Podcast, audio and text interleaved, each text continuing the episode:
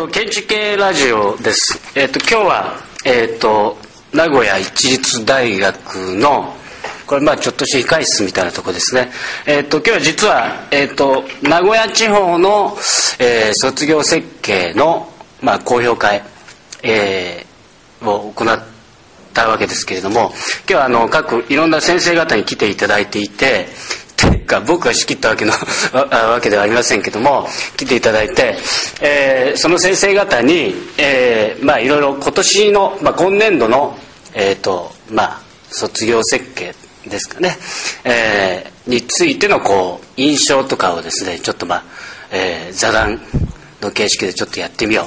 えーということです。で、えー後で、えー自己紹介してもらいますけれども、えっと、五十嵐太郎さん、えっと、内村隆二さん、えっと、山崎亮さん、えー吉村さん、えっと、それに、えっと、僕、今5人ですね。結構、建築系ラジオの収録でかなり寂しい、収録ですけれども、じゃあ早速ちょっと、じゃあこちらから、えっと、まあ一応五十嵐さんも。えっと五十嵐ですあの今年、まあ、卒系で見たのももちろん自分の東北大学は見てるんですがその後2月末に、えー京都の、えーかつて6大学合同でしたが今ディプロマ京都といって15大学ぐらいの、えー合同、えー展覧会に合わせた、えーえーまあまあ、シンポジウム、まあ、合わせて作品のレビューをするんですけどもそれだと東京電機大学の卒系とあとは、まあ、仙台メディアテイクの卒系日本一展の今年審査員やってで今日の、えー、ディプコレってんだっけ？ディプコレえーえー東海地方のそれフラットの主催はいですね。じゃあとりあえずねえー藤村隆二建築設計事務所の藤村隆二です。えーっと今年はあの卒業設計にはえーっと高評価には3つ呼んでいただきまして1つは東京理科大のあの非常勤講師をさせていただいている東京理科大の、えー理工学部の卒業設計と、えーもう一つはあの卒展というあの、えー学生の自主的なイベントの、えー卒業設あの公表会と今回のディプコレと,、えー、と3つ引かせていただいていて、えー あすいません。なんとなく思ったのはあのえっ、とえここ数年なんとなくこう感覚的であったりアアート的だったりあのなんて言うんでしょう。あのえー個人的であったりとか、まあ、そういうものが割と多かったのに対して、えー、と論理的であったり、えー社会的であったり方法論的であったりといったものが、まあ、徐々に復活しているような気がしていて、まあ、そういうあの期待も込めてそういうもう少しあの建築本来の議論みたいなものがもう少し生まれてくるといいかなと思って見ています。はい。えっ、と、山崎亮です。大阪でランドスケープデザインの事務所をやってます。えっと、今年の卒業制作でいうと、自分が教えに行ってる京都造形芸術大学という大学の通信教育学部うですね。だからここは、えっと、社会人の方がやるところなんですが、それをまあ見ていたということと、専門学校で大阪工業技術専門学校っていう専門学校があるんですがここで何人かの学生の卒業制作を見ているということがあったので展覧会として何か見に行ったとかいうのがちょっと都合が合わなくて行けなかったのもあったんですがこれが今回が初めてですね名古屋のが。それで、えっと、今日もそうだったんですが、あの、ここ数年という意味で言うと、もう10年ぐらいずっとその女性のお建築系の学生のね、力がすごく強くなってきてたなというふうに思ってたんですね。で、あんまり気兼ねなくバンバン僕らにもなんかいろいろ言ってくるしね。で、えー女性いよいよ女性かと思ってたんですが去年と今年ぐらい個人的な感覚で言うとなんかね男性復活してきたなって感じがしてるんですね。全員男性でしたね。そうなんですよ。女性でしたね。そうそう。全員最後、ファイナリスト男性。だそういうのが、まあ、これ何が影響してるのか分かんないし、まあ、個人的なあの錯覚かもしれないんですが、うん、と男である僕としては単に個人的にちょっと嬉しいなという 感覚ですでそれと藤村さんおっしゃってたのと似てるかもしれないんだけれどもなんとなくえっとフリースペースというかオープンスペースというかあのユニバーサルスペースとまでは言わないんだけれども若干の癖付けだけしておいて、え、あとはどうとでも使えますよみたいなその建築の計画が多いなと思ってたのもこの数年のあのイメージだったんですが。これはまあ、あの、大雑把な言い方するとランドスケープはそんなことばっかりやってきてたんですけどね。えー、でも、なんとなくね、そこに、まあ、さっきもちょっと話してたんですが、しかるべきその、プログラムであるとか、アクティビティであるとか、誘発させるようなもの、ものであるとか、仕組みっていうのがないと、何とでも使えますよというのは何とも使わない空間になっていくことが多かったのはあの公園なんかの歴史を見てるとそうなってきちゃってたので、えー、まああの変な偉そうな言い方になるかもしれないけど建築でなんとなく空間みたいなのを作ってきたのがあと10年20年経つとですねやっぱりあのままじゃダメだったんじゃないかというような結果になるのかならないのかあその辺りもちょっと興味があるところですね。はい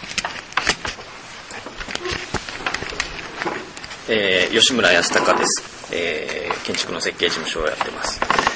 えっ、ー、と今年は卒系の関係でいうと,、えーと、今までに見たのが、えー、熊本のダゴ展という熊本の5つの建築系の、まあ、大学と専門学校が集まってやっている、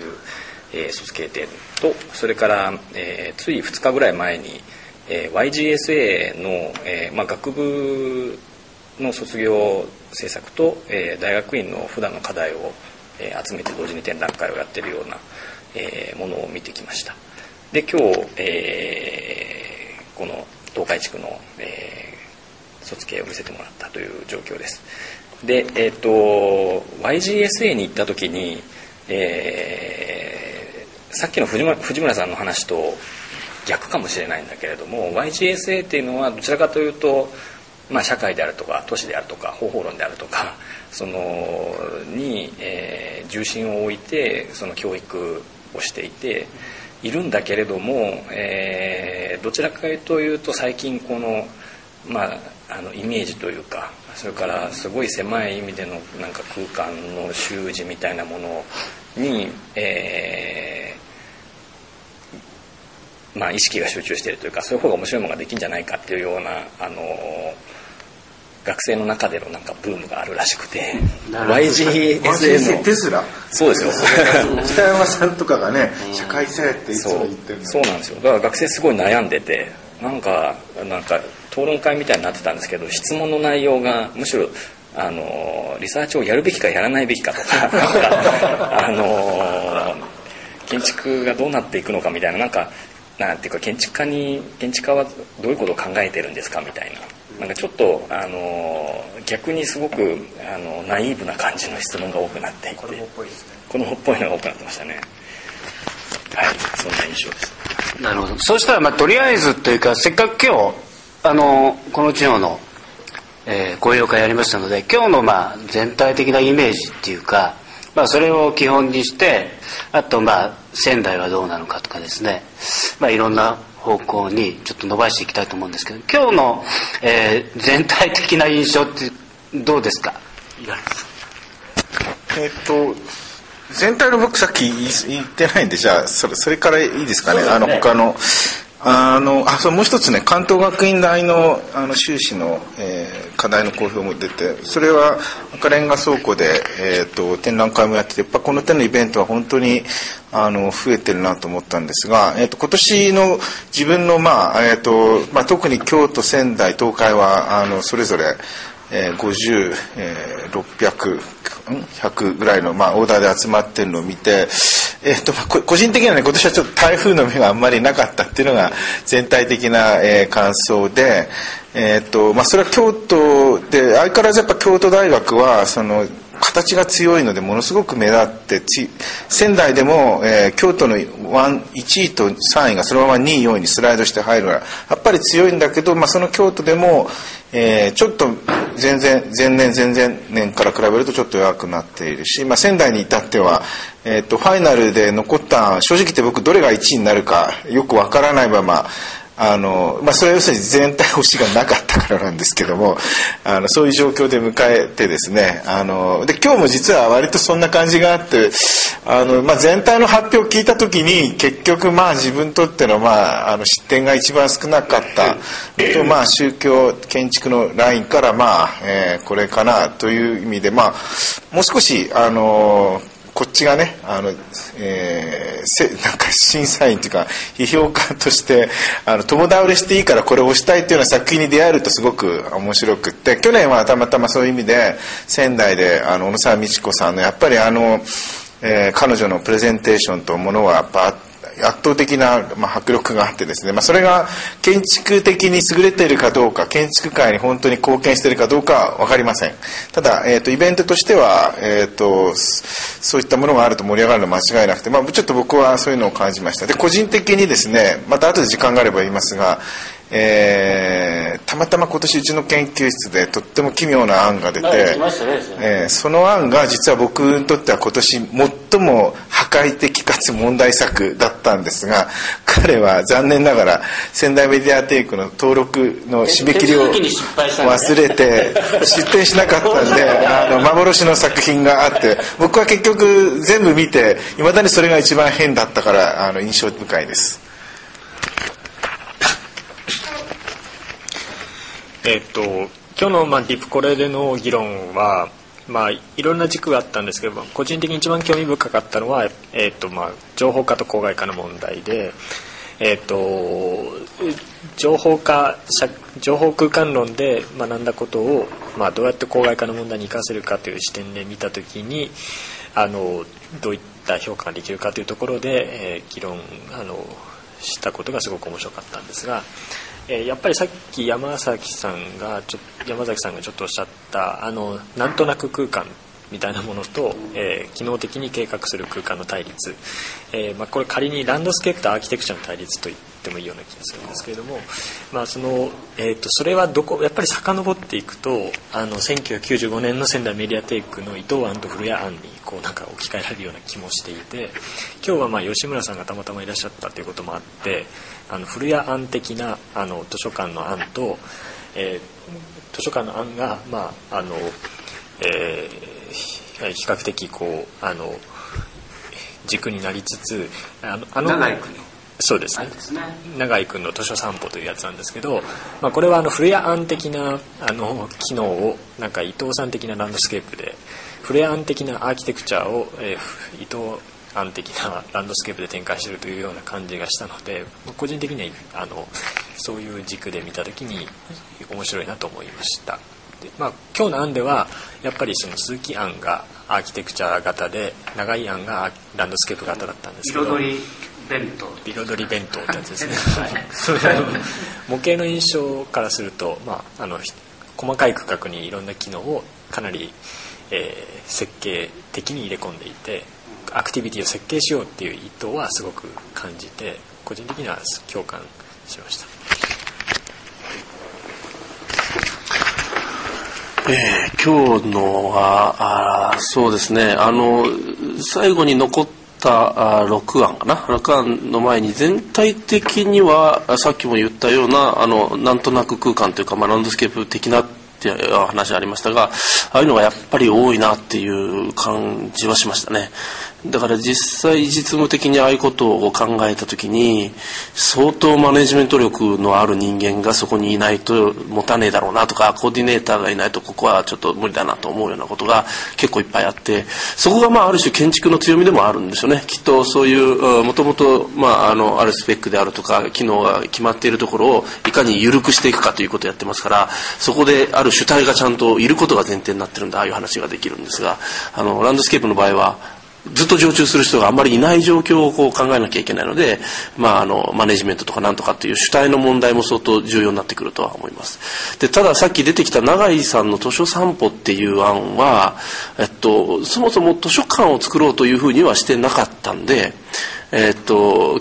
公園的なんですよね。つまりそこになんかその人がいて儲けるとかあるいはその公共施設として図書を全部整理していくとかですね。回収したりとかなんとかっていうことがあんまり想定されてなくて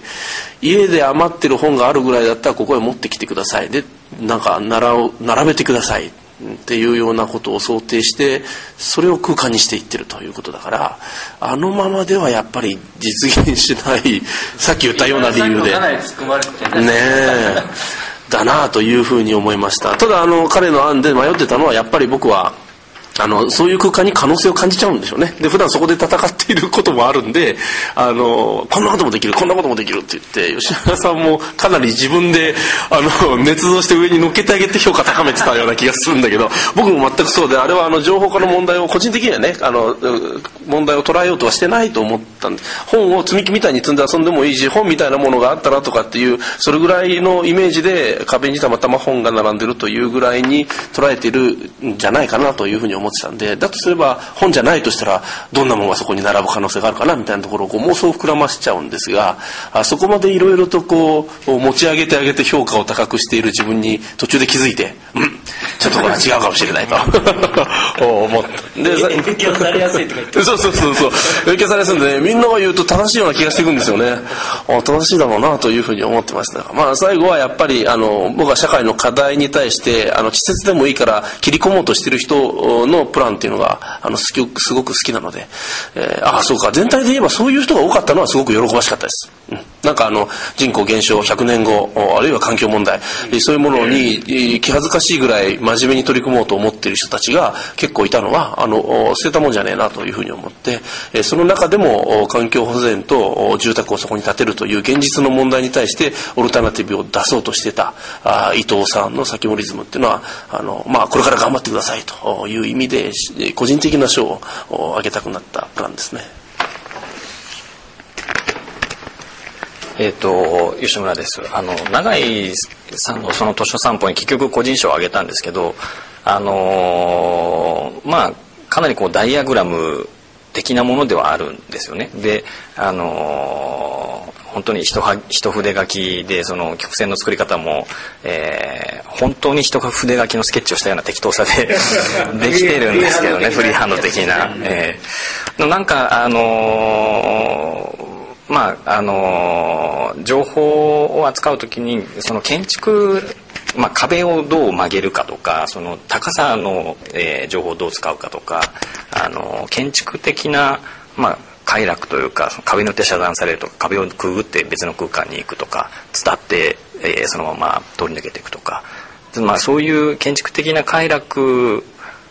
を、まあ、意識的に使ってるなという感じがしたのが、まあえー、よかったと。その情報空間に対立する建築的なあの建築の可能性を、えー、何かしら探ろうとしてるっていう感じに読めたんですね。でただそのまあ、そのさっき一筆書きを適当にスケッチしたような一筆書きと言ったんですけどどうやってあの平面を作るかっていうことが一切語られなくてあの別の論理でなんかその光がどう落ちるかとかあの音がどう伝わるかとか何でもいいんですけどその別のロジックで完全に組み立てられているものの中を、まあ、散策して、えー、予想外のものに出会うっていう方がなんか話としては、えー、すっきり風に落ちるかなという気がしましたね。えー、あと印象に残ったのは、えー、っとえ、一宮の、え、都市計画をした安江さんのであれはちょっと、え、まあ